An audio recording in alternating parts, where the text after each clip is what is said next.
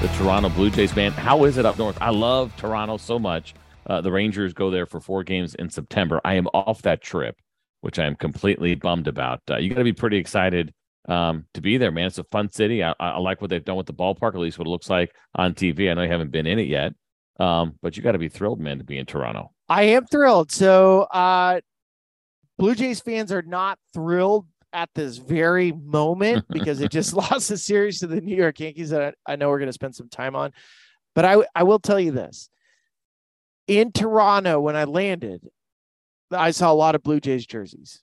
As I drove in from the airport uh, into downtown Toronto. And actually, I, I, need to say it the correct correct way. They don't pronounce the last T in Tor- Toronto. So when I was heading into Toronto, there was so many different advertisements for Blue Jays, and I'm watching this game on Sportsnet, and they do a really good job. I mean, Dan Schulman, Buck Martinez from the TV side, that's a that's a great that's yeah i mean like i don't want to throw great around loosely i have a handful of broadcasts that i really enjoy i like the rangers broadcast a lot dave oh. raymond and uh, our emmy award winning cj Nikowski. such a jerk. I, I really like um i really like kruk and kuiper i mean two yeah. former baseball players talking baseball is is amazing to me Schulman and and Buck because I, I don't get a chance to watch them all the time because of the East Coast time frame mm. are really good. I love Gary Cohen. I love uh, Ron Darling and, and Keith Hernandez. I think that's that's an amazing booth. I think there's some really fun booths out there. But as I, as I was watching this Blue Jays broadcast and from the Blue Jays fans to the advertisements around the city to how the game is portrayed, it would be it's hard pressed to find CJ, I would say like if you're if you're saying like the best fan bases in baseball when a team is good, you'd be hard pressed not to throw the Toronto Toronto Blue Jays in a top five when when they're like there's legit fandom here. There is legit fandom. I saw I saw jerseys from like I saw Dave Stewart jersey. I saw a, a, a Roberto Alomar jersey. I saw Devon White jersey. I saw Brett Lawrie jersey. I saw Troy Tulowitzki jersey. I saw wow. Uh, I mean, like it it ran the spectrum of players and generations and fans and ages, and it was on in every bar and restaurant as I was walking in. I can't say that about every single city. I've been to a lot mm. of cities this year. I've been to a lot. Yep. Houston's been rabid. Uh, Detroit was not rabid, but they're starting to get there. I, mm-hmm. I've been to places like San Francisco. We go to LA. San Diego's starting to turn into a rabid fan base for for baseball. St. Louis is St. Louis. Milwaukee is is really kind of concentrated in certain spots.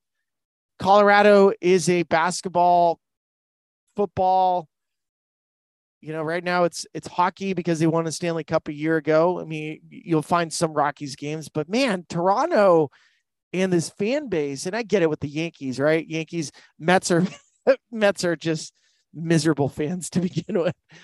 But Toronto, Toronto fan base, man, like that's a good fan base, really good, yeah. strong fan base. They draw well. You go back to uh, when we saw them in back-to-back ALCSs in 15 and 16 and for that 16 season 3.3 million. The year after that 3.2 million and they were a fourth place team uh, that year uh, last year 2.6 million. I think we'll see them probably push that number a little bit because this is a really good team. Now they're sitting here tied for third place with the new york yankees. The yankees have one more win and one more loss uh, but they love their team what I didn't love was the tweet that I saw that went out today because I was mentioned in it. Today is, uh, by the way, Thursday, May 18th. You and I are, are taping this on a Thursday night. And today in Blue Jays history, tweeted out May 18th, 1999, a two run home run from Carlos Delgado off CJ Nikowski in the bottom of the sixth proved to be the game winner in a 7 5 win over the Tigers. So I say, and that's yeah, exactly what I told him. I gave him a thumbs I'll down put, reply. with you hey, four home runs uh, against me in my career. I could not get that guy out. I say that. No, I'm going to correct that. I just couldn't get him to not hit home runs. I got him out all the other times. He has one single, had one single against me, and I still contend that that was an error. I believe he was four for 15 and four for 16. Should have been. with four homers off of me. Uh, what do you, what pitch did he? Was it the same pitch? Was it like your your? What'd you throw? A little cut fast? No, he was tough. So he was um he he took me out to left. He took me out to right. Uh, I don't remember the pitches. Uh, probably a cutter in there. I started experimenting with sidearm just because of him just when I was facing him to try to do something um, different. I just tried him out a couple of times, but it always felt like um, he was taking me deep. He was he was a thorn in my side. That's uh, great. for sure. He didn't love when you threw him in, right? Try to play that intimidation factor, look out at you, all that kind of stuff. But certainly respect him as a great player. And you're right, it is a really good fan base. But the New York Yankees end up taking three from Oof. them up in Toronto, thirty three thousand at the game on Thursday. You know, weekday, Yankees in town. Uh, it was it was action, right? A lot going on there. Aaron Judge had a monster season, uh, excuse me, series. He ends up finishing six for 19, hits four home runs, almost hit five. Hit one that uh, originally was called a home run, went to review, came back, drove in seven uh, in this series, and it was kind of extra noteworthy because of what happened uh, with Aaron Judge and the sideways look. And you and I talked about this on the regular radio show, Loud Outs 36 Eastern Time on MLB Network Radio. I think that added a little bit to this. There was also some back and forth and coaches saying bad things about each other, and one's a psycho and one's fat, and everything else was going on um, between the coaches. And listen, I get it. I don't mind seeing guys fired up. Um, so there was all of that. And then there was Domingo Germán, who ends up getting ejected by the same crew who warned him about his sticky hands and he is sticky once again after three innings. He's out of the game. He's gonna he got that 10 game suspension. Major League Baseball has already announced that. What I found fascinating about this was watching his teammates come over and feel his hands. And then his pitching coach come over and feel his hands. And it was just everyone came over, felt it, and then just kind of walked away. Right. There was no like outrage when they felt his hands. They went over like it was almost like, oh yeah, that's way too sticky. That's the impression I got from seeing the video. I can't believe though that after a warning, that he would be dumb enough to try to cut a corner. Now, could this be just overuse of the rosin, which we know is a legal substance that can basically be turned illegal if you're doing it wrong, or if you're mixing it with something clear, say like uh, you know, rubbing alcohol or sunscreen, whatever else, all the different things that guys will try. I'm just shocked at this stage in the game with the big crackdown with Major League Baseball that any pitcher would be dumb enough with their hands getting checked every single inning to go do something uh, that would be put themselves in, in a real bad position with sticky hands. But apparently he did, and he's getting a 10 game suspension. Yeah, he deserves it. They even had a camera shot of what looked to be pine tar on his leg. Now, I don't know if that was pine tar. For all I know, it could have been something else. His, so, um, real quick on that, because I saw something today.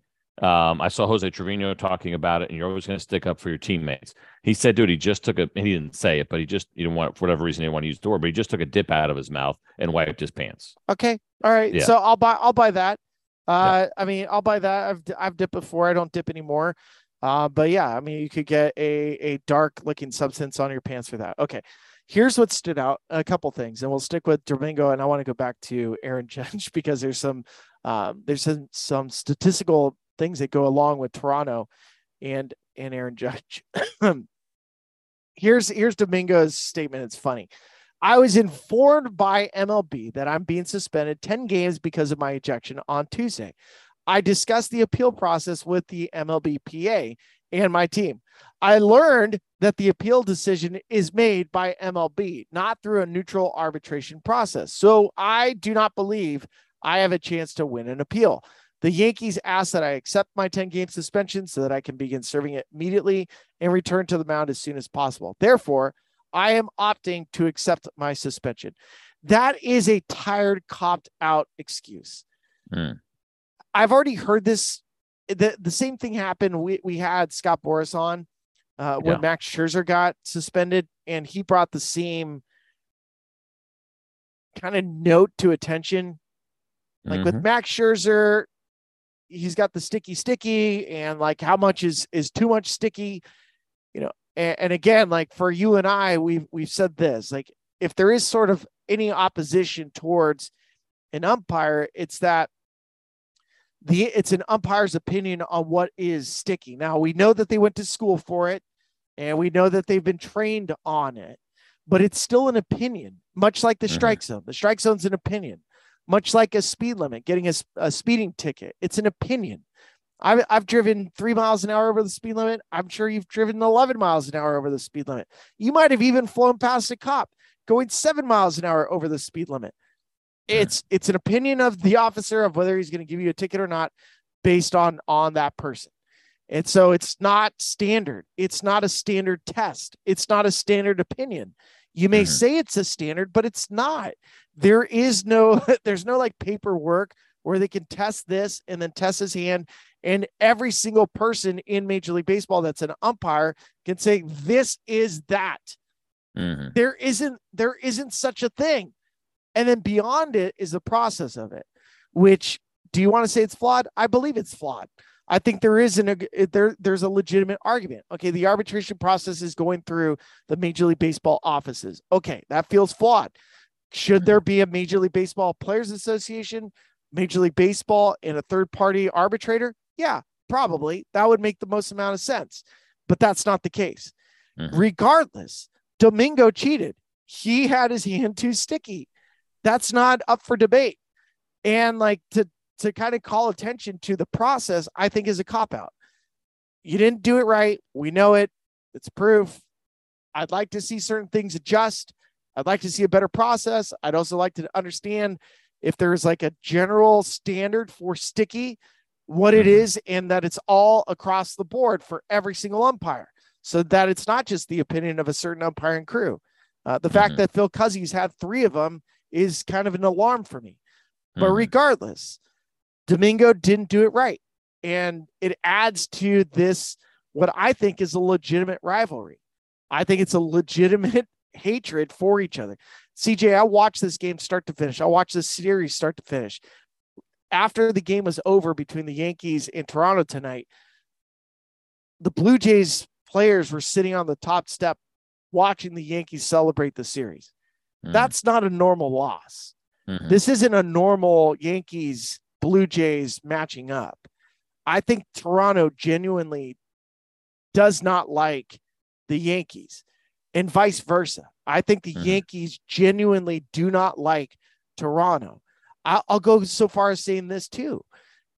I, I was seeing Nestor Cortes was in between innings talking I believe was it Jose Trevino was behind the plate today. They were no, no. Trevino went on the IL. Okay, who was behind the plate today? It must I, have I been. Uh, I don't because I know they've called up Rortvedt. I'll go back and look. I don't know if it, it was. It was. Um, it was probably Higashioka. The, okay, it was. It was Higashioka. It was. Yeah. Yeah. They are talking to each other with their hands covering their mouths in the dugout. Hmm. Yeah. So what do you make of that? Toronto, the the Yankees believe Toronto's trying to steal every single thing that they can possibly do. Yeah, in the dugout. I, am saying a... these these guys are finger pointing at each other for all kinds of unwritten yeah. rules that are getting broken left. That's right. wild, man. You never see that, right? You never see it you in the dugout. Um, and that kind of concern. That that's kind of a wild one. Um, and interesting for sure. I will say this on the statement. It's it's now a blanket statement from these pitchers, right? as far as especially pointing at the process, the appeals process, they're obviously not happy. And I think every time this happens, if it does happen again, we will see the same thing where you're gonna you're gonna hear from a pitcher or see a statement from a pitcher who says, I am not appealing the process because I thought there's not a neutral arbitrator. So I, how they got there to this point, whether they agreed upon it, whether they missed it in the CBA and overlooked it, I don't know. But they are not happy that it's basically going to go through MLB offices and have someone like John McHale, who was there, uh, be the guy who makes that decision because they feel like they have no chance.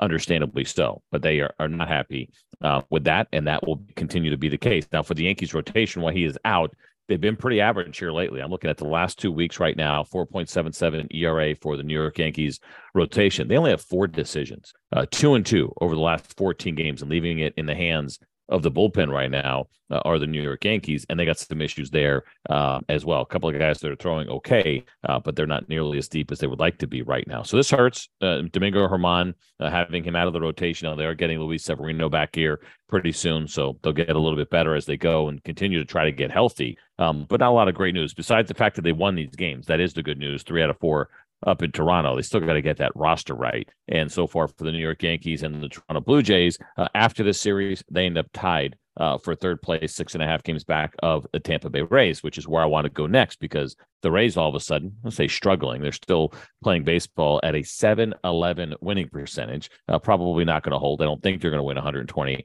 uh, games this year. I guess you never know, but probably unlikely. Uh, but they have a three game series against the New York Mets, and the New York Mets have been scuffling. The Mets end up taking two or three there has been a lot of conversation about getting the young players into the lineup, despite yeah. the fact that this is a ridiculously expensive payroll, the biggest one that we have ever seen, knocking on the door of $400 million. And there's been calls for Vientos, who did get called up, Alvarez getting the opportunity. Baty is there now consistently, which is pretty interesting. And thinking about those young three names, uh, the the first two I mentioned in Vientos and Alvarez were hugely important to what was a wild game uh, but a really big win for them on Wednesday. And it was a home run to tie it. They gave it up again. Home run to tie it again. They gave it up again. They go into the 10th inning and a home run to walk it off. And so while it was really exciting to see that happen in the eighth, ninth, and 10th inning, it was also indicative of some issues that this team is dealing with. They could not stop the bleeding until they were finally in that position to be able to walk it off. They ended up taking the last game, which was earlier today uh, in the series. So they take two or three from Tampa. This shocked me, Billy. Today is May 18th.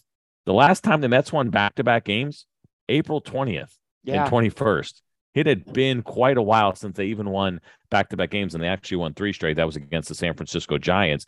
I don't know where you're at. I don't get all excited. We kind of joked about it today on Power Alley when I was with Mike Ferrin. You know, the statement win, the game Stop. we're going to talk about in September Stop. and look back it was a nice win, but it also still showed you some flaws that they have in in uh, Queens right now. Yeah, they they are very flawed, and you brought something up that I think is important. Buck Showalter. Um, I didn't think he's on the hot seat. It feels like he's on the hot seat. I think a lot of it is media contrived, uh, mm. but in the, in this case specifically to some of the young players, and I've seen managers that they don't have confidence in young players with a good team, especially when they know their, their career is at stake. That's a fair assessment. I've seen it too many times. There's plenty of managers that would prefer to go down with a veteran than with a younger player mm. because you know what you're going to get. Vientos was destroying baseballs in the minor leagues. Um, I think in the case of Brett Baty, we, we see uh inside out swing that I really like. I think it plays. Yeah. Uh, it plays better right now than Eduardo Escobar's swing. Uh, mm-hmm. In the case of, of of their young catcher and, and Alvarez, like I don't love the at bats, but I love the output. Like I think he's he's it's almost too crazy, right? So mm-hmm. I can mm-hmm. understand from from Showalter's perspective, a catcher like you don't want to throw a catcher behind the home plate uh, because of the uh, yeah, there's there's just so much on a catcher to call a game. You have veteran pitchers like a Scherzer. Verlander got booed off the mound his last start. That mm-hmm. I could mm-hmm. understand Showalter not going to to uh, a young catcher. That makes sense to me. I'm okay with that. I'm okay with that. I saw we just saw it with Willson Contreras with the Cardinals. I mean, it's even veteran catchers that have been around and even have a long term contract can get snubbed by pitching staffs that aren't pitching well.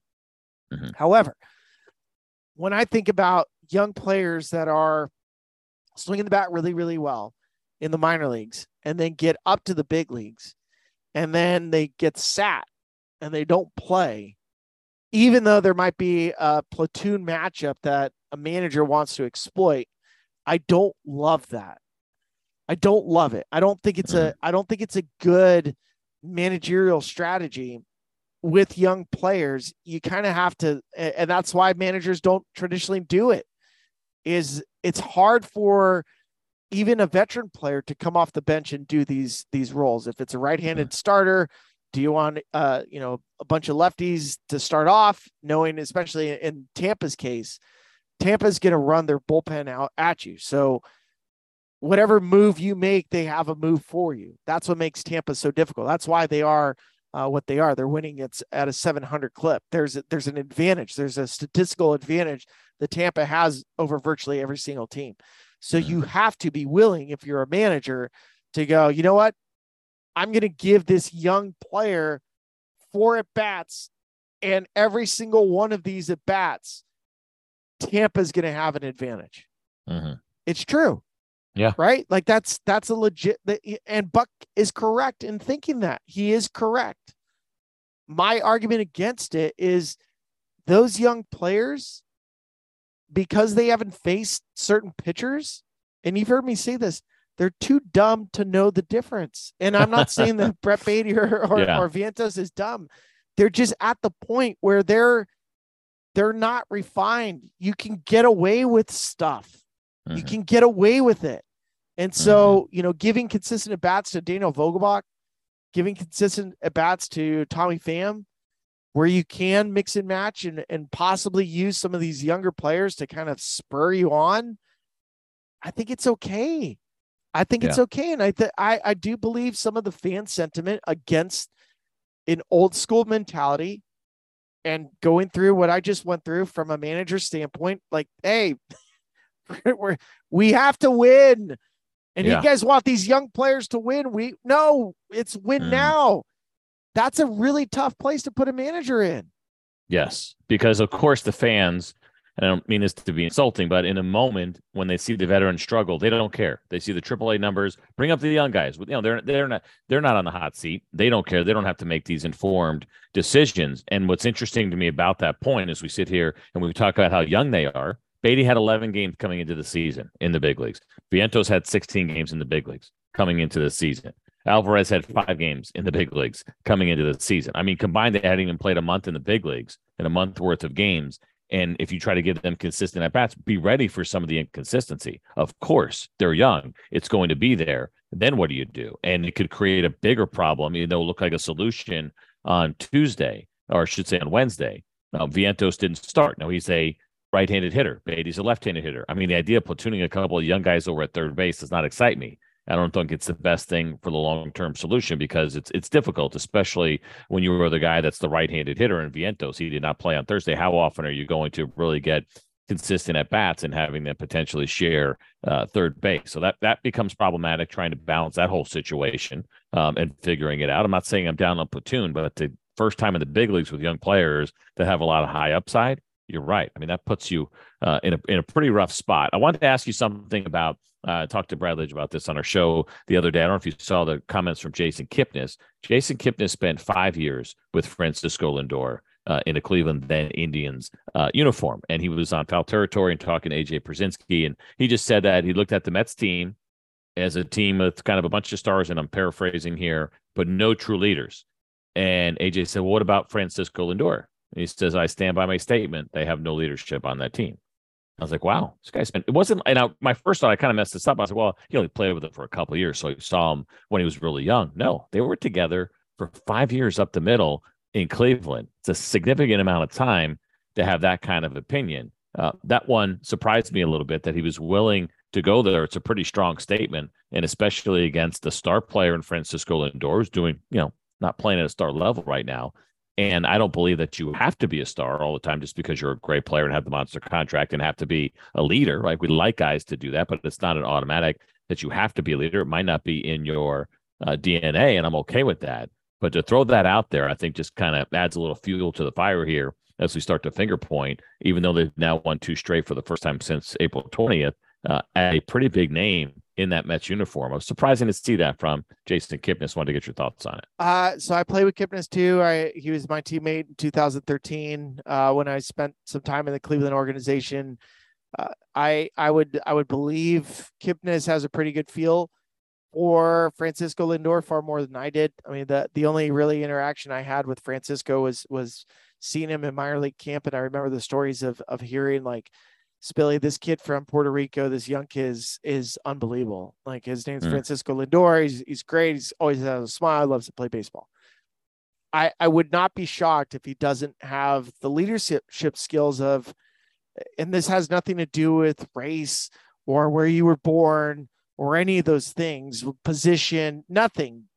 salary. I've had, I've had leaders that were from foreign countries that were bench players Right. I've had yeah. I've had old ones. I've had guys that have had one day of service time that are leaders. It's just a personality trait. It's just a personality trait. If you're the first overall pick, doesn't make you a leader. If you're the highest paid player on your team, does it make you a leader? It's a personality trait. And you know what that personality trait is? It's about paying attention to other players and holding yeah. them accountable. That's what a leader does. And so some guys that I've been around. I'll, I'll give you an example. Nolan Arenado. Nolan Arenado in his time with Colorado was a quiet leader. His leadership was, I, I just lead by example. Trevor mm-hmm. Story, same thing. I, I, I lead by example. Troy Tulowitzki, who is the best leader I ever played with, was a vocal lead by example guy. He would call you out, be mm. like, Spilly, your routes suck. What mm. is going on? Get better. You're better than that. You're like, damn, I didn't realize my routes were that bad. That's a vocal leader. Leader, and, and like, there's also play with Jason Giambi. Jason Giambi wasn't even taking five at bats a week, and mm. would hold team meetings and yell at guys for not taking better at bats or not taking better care of themselves off the field, which was kind of ironic. So I, I just I could understand what Kipnis is saying. I think it's it's probably a fair statement. I do believe with the Mets, if there is a leader there, the one that is the most vocal, that seems like he could carry the most weight. It, it sounds like it's Pete Alonso. Now, in the case of Pete Alonso, and I and I don't know, like so much of this is speculating, right? Mm-hmm. He doesn't have his long term deal. So is he sitting on the fence because he doesn't have a long-term deal? He doesn't feel like he's been anointed the power of being able to talk above Justin Verlander or Max Scherzer because he doesn't have the amount of service time. To, to, is he quiet because of Lindor's the guy getting paid all the money? Mm. I don't know. I don't know those dynamics. But Pete yeah. Alonso said after the game two days ago, and he's sick. You know, this is a building block. I think that is a better way of describing a win. That's an important win as a building block, not as some seminal moment that was a jumping point. Mm-hmm. you build from there. You build some confidence. Today, the Mets won and they won a really nice tight game against Tampa. They're building upon that one. That's how you build a winning streak, not from one silly moment, which was an improbable victory. It was a great win, uh, mm-hmm. but that doesn't turn things around. That doesn't turn. I mean, the Houston Astros had a huge win two days ago. Mm-hmm. Is that that's like the moment that's going to get the Houston Astros going? Come on, yeah. man. Jose Jose Jose Abreu still hasn't hit a homer. So like, come on. Yeah, my thing with that win, with the home runs that we saw, and it was really exciting. It was a lot of fun. There was great energy from the young players, and then Pete Alonso as he walked it off. Is that going to make their starting rotation better? Right. I mean, because that's what this is about. Is that going to get their starting rotation healthy? Is that going to get their their old aces that are making forty three million dollars a piece? And I mean, old just in the sense of yeah, age, but also the mileage is that going to help them discover the fountain of youth? That's what you keep an eye on here, I think, uh, with the New York Mets. By the way, uh, real quick on um, David Robertson. I mean, are you kidding me with this guy, dude? One for 10, 17 games, he's got a 0.95 ERA. Thinking about where this team would be without him. He picked up his eighth save today uh, with a shutout inning, had a strikeout in there as well. Uh, it has been pretty uh, wild to watch. The flip side, uh, for the Tampa Bay Rays, uh, concerns maybe potentially about their bullpen. The last two weeks, Billy, 6.33 ERA coming out of that Tampa bullpen. Second worst in baseball. I'm not going to tell you who the first worst is because it hasn't been a great run here lately um, in Arlington. Um, but the last two weeks in ERA over six. And, you know, we always talk about them trying to find the guys and how it's magical all the time. They picked up Jake Diekman off of waivers, Zach Littell off waivers. Zach Littell was in the minor leagues San with Francisco. the Rangers. Yeah. Right. Oh, he's in the he was in the minor leagues with the Rangers this year uh, went to the Red Sox. The Red Sox DFA'd him, and we joke about these things, right? So Tampa got him. He's gonna, you know, this guy's gonna be the reliever of the year now because they're gonna find some magic formula with him. Um, and I just wonder, and it hasn't happened yet. And you know, what is it? Are they to be able to get something else out of Jake Diekman? Jason Adam, who was great, and, and we love him, um, and we've had him on the show, has had kind of three rough ones in a row. And if you remember, he thought he let up a walk off home run. Remember to Aaron Judge in Toronto or in New York, and, and got the out he has let up a home run that he had let, let up a home run the previous outing and then one since. And so all of a sudden he's gone through this little bit of a stretch and he's been great all year. And so his ERA's jumped to, you know, three. That's how good he has been here lately. But all of a sudden he's having a couple bad games, which I guess is going to happen. But they're in a weird place right now with Tampa, where all of a sudden this bullpen uh, is scuffling in a pretty big way. The numbers are not great. Uh, the offense, for the most part, has been off the charts, although I think we'll still see Brandon Lowe pick things up here a little bit. But I, I, it's got to normalize at some point. But I don't like seeing a crooked number for my bullpen ERA over a two week period. That has me a little bit concerned about the Tampa Bay Rays and, and what we're really looking at and what kind of team this is, not just the rest of the way, but even potentially as a postseason team. Drew Rasmussen, Shane yeah. McClanahan, Jeffrey Springs not getting starts. They're waiting for Tyler Glasnow. He's getting closer, but that has a ripple effect. Uh, right mm-hmm. now, Tampa Bay Rays, the starting pitchers for for them, they have two innings logged in. Now you, you might say, okay, that's 44 starts, 200 innings. Is that a lot, Spilly, or what is that? That's the least amount of innings pitched by a starting rotation in Major League Baseball. Mm-hmm. That means the bullpen is being asked to pick up the rest, and it catches up to you. We know it. It happens all the time. That's why it was so important to have Springs and Rasmussen and McClanahan eating up six, seven innings on their starts, and then you can do uh, you still use your bullpen stuff, but you're saving now at least an inning every single time those three guys go out. Now you're going four, maybe five, probably a turn through the lineup. Then you start getting into the bullpen, middle relief. Then you get your plus side guys or whatever, however you use it, and now you start to take on water. I mean, that's mm. that's that's the formula that has hurt them in the past. They have to get their starters to get six innings, five, six innings, and they're not asking for, you know, you're not looking at a complete game shutout every single time. That's not that's not what they do. Um, but Minnesota's number one in innings pitched. Toronto's number two. Texas is number three. Mm. How that does, how that saves your bullpen, and you've seen this probably because of, you know, you just mentioned you don't want to say the team that's not pitching well in the last couple weeks, but Jacob Degrom not being there does have some sort of ripple effect yeah. on on the rest of the team. It just does. When you lose a starter that is dependable, mm-hmm. and you lose six innings, and you're maybe not even five or six innings, you have you know in those games, you know in a game where if Degrom was starting, or McClanahan or Springs, and even Drew. Ra- those games you were when they left the game, they usually traditionally had a lead. Yeah. So you weren't like either catching up or even. And if you're even, that's even worse because mm-hmm. you don't know which side to use. Yeah, you're right. And that's part of it, right? It's your upside bullpen, your downside bullpen, you know, whether you're up or whether you're down and, and which guys you actually um, use. You mentioned Shane McClanahan. He's scheduled to start on Friday. Um, he hasn't missed time, has he? That I'm unaware of? I mean, he hasn't been as sharp as, as oh, he was gotcha. earlier on. Yeah, yeah.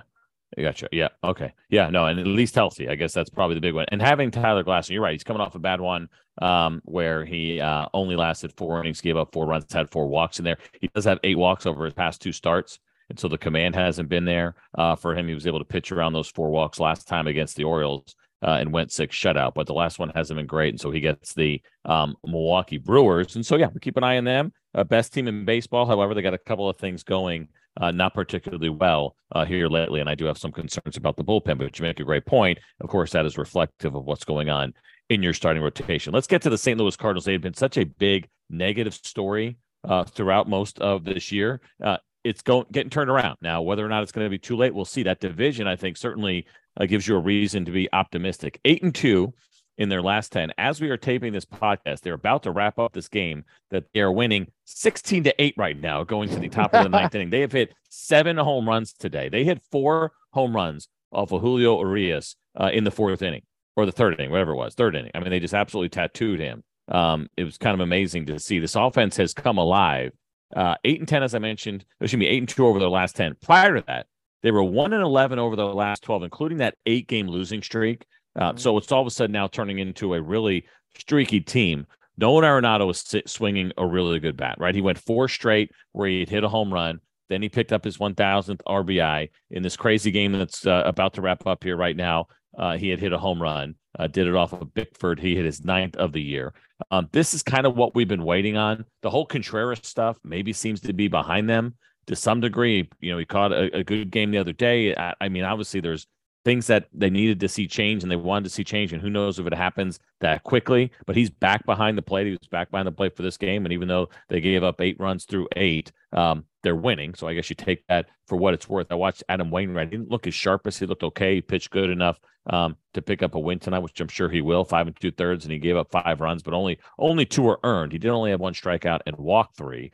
And Father Time maybe starting to catch up with him uh, just a little bit. But Contreras had a couple of hits uh, in this one as well. But but here come the Cardinals, and I start to wonder just a little bit the things that we keep an eye on with them. I don't know, man. I know you've talked so much about this defense on this team So as the offense gets better, all of a sudden now they're also showing up in the highlights a little more defensively. I, I don't. Could you do you think that this team, because that is such a big part of what their issues have been defensively, um, is that something they can get turned around pretty quickly? Yes. I mean, I know you think so. Okay, because I know Yeah. like it's it's one thing with hitting and pitching, a tweak here, a tweak there, and maybe get a guy going. I've always wondered about how quickly you can take a team that has so been, been so bad defensively, and then all of a sudden the right back and and getting it done. 'cause they've been pretty good lately on defense. Okay, so uh, you've heard me. I I love defense, and and to your point about so here's here's some notes for you if you're around the water cooler tomorrow or today or whatever day you're listening to this podcast. Uh, Cardinals OPS plus, which is a probably the easiest way to understand good quality offensive approaches. The best team in baseball is Tampa, Atlanta, Texas, Diamondbacks, Red Sox. That's top five. Cardinals are six. So as bad as their record has been, and as bad as some of their their offensive numbers have been, um, they're still well above league average. So they're they're top six in OPS plus. Um, Mm. A lot of that those numbers have always kind of been there for them, but they weren't getting results. So Nolan wasn't hitting homers. Uh, you know the re- the rest of the lineup, DeJong wasn't getting homers. Right, guys weren't getting results. When it comes to defense, defense is something you can control. And my argument with defense has always been it's easy to play quality defense when you're hitting the ball well. You almost always see it. A guy starts hmm. swinging the bat well, they start making some plays on defense. They just feel more engaged. It's rare that you see somebody that's scuffling at the plate and they're playing off the charts defense. It's almost never almost never happens. Mm. There are some uh, exceptions to the case, exceptions to the rule, but almost always because defense is such a you can control it. It's a mental state. You have to be willing to be in on the pitches. You can be totally engaged. Defense is controllable. When you're not swinging the bat well and the team's not winning, defense almost always falls off the face of the map. It does. It's always Hmm. it's it's re, it's connected to win loss records and offensive approaches. That's it's they're position players. They're if they're over the last 12, they're probably going to make an error. Mhm. Here's here's what's standing out now defensively about um, the St. Louis Cardinals. They are still at the bottom of defensive efficiency. So it's it's showing you that okay, they are improving defensively. They are starting to hit the baseball better. They are seeing some wins as a result. But underlying problem is that they're not as rangy as they they have Mm. been. They're not rangy. So, and then if you want to go a step further, and I've I've done that part where I was looking at the top five teams as far as ground ball defense. Uh, Cardinals are a top five ground ball team, so we know that Mhm. if they get grounders, they they field it because you have gold all over the place, but they're not rangy, which brings up the biggest problem. It's the Cardinals pitching staff. CJ, Mm. they do not strike people out. They Yeah. pitch to contact. Wainwright's gonna. How many did he strike out tonight? Did he strike out one, or two? One, Okay. yeah, So so how many innings he go? Five, six? five and two thirds. Yeah, Okay. So out of out of your uh, 16, 17 outs, all all 16, 16 of those had to be made as far as a defensive unit behind you. hmm Yep. And so you put a little pressure on the defense. Seven ground outs, eight fly outs for him. So maybe had a double play in there. So that's 15. One strikeout is 16. He got 17 outs total. By the way, that game has gone final 16 to 8 uh, was the final of this one. Contreras actually had two home runs. Nolan Gorman had two home runs uh, in this game. I mentioned that Nolan Arenado also hit a home run. Uh, DeJong hit a home run. Yepez hit a home run. Uh, they absolutely uh, crushed today. Uh, Julio Urias did not look particularly sharp. The bullpen followed uh, They had behind. Tommy was- in right field. they're trying everything, huh? It's kind of amazing, whatever it takes, I guess. And then, but he only lasted one at bat, one plate appearance, because then they went straight to. Now he came out because there was a collision in the outfield, um, and he stayed in I, for a second. I wonder why. Yeah, I wa- I wonder why. I mean, like, like th- this is here's here's what's happening. Is Nolan Gorman needs to ta- get steady at bats, but they can't figure out a position for him to play. And Mhm. when Contreras was DHing, that forced Gorman to play second base versus Tommy Edman. And Gorman at second is not a second baseman option for for that type of of pitching staff. He's not. Mm-hmm. Um, so you know, and Tommy Edman has he's throwing the bat well, but it's it's hard to it's hard to leave a guy with over a thousand OPS if you're Nolan Gorman on the bench versus Tommy Edman. Yeah. So that that's part of the problem that they have is they have essentially two DHs, and one is a premium position in Willson Contreras behind home plate. Mm-hmm. So that's that's what's. I mean, there's a reason why he got benched. CJ. I mean, yeah.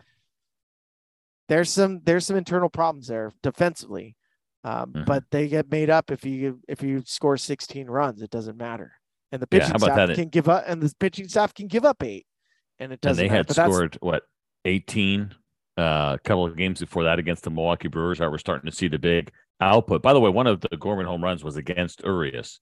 He had not been playing against lefties very much at all. Hadn't got a hit against a lefty this year, but some good swings here lately. And you wonder if they're going to try to force that situation because of the big numbers uh, that you talked about, right? If you don't want to be a platoon player, make sure you're dominating at least the other ones. Uh, and in his case, dominating righties, and they'll give you more of a look against uh, the lefties. And so that's what's going on here. Uh, in St. Louis, the bullpen has been really good. I know obviously today was maybe not uh, the best game because it was total of eight runs that were uh, led up. Um, but how about this? Uh, fourth best bullpen in baseball over the last couple of weeks. Uh, they needed because that wasn't very good for them at the beginning of the year with the two and a half ERA. And now, this is before this game where they scored 16 runs the last two weeks they've been scoring the most runs per game in baseball. Now, again, that 18 inning game a run game is going to you know skew that just a little bit. Like if you sit there and actually you know parse it out, look at you know game by game, uh, it changes on you a little bit. Right, they went 18, then they scored two, scored three, and then scored 16 tonight.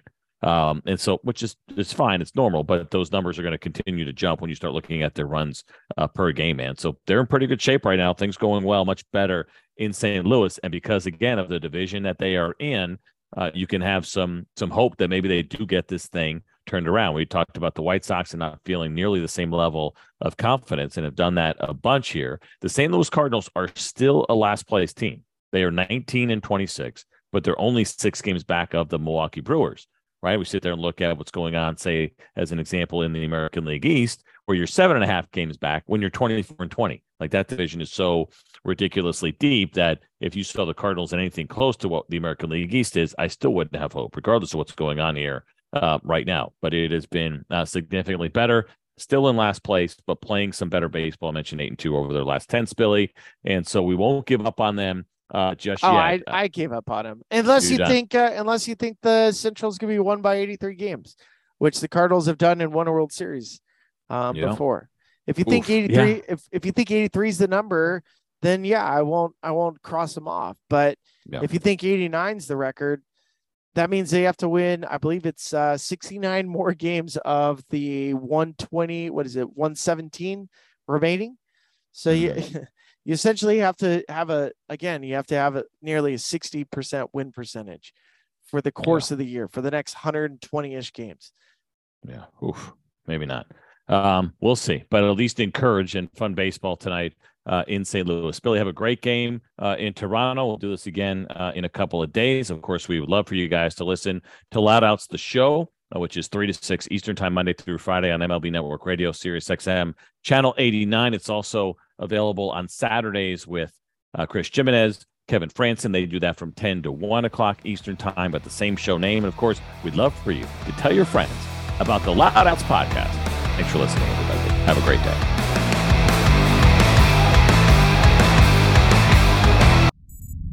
SiriusXM Podcasts.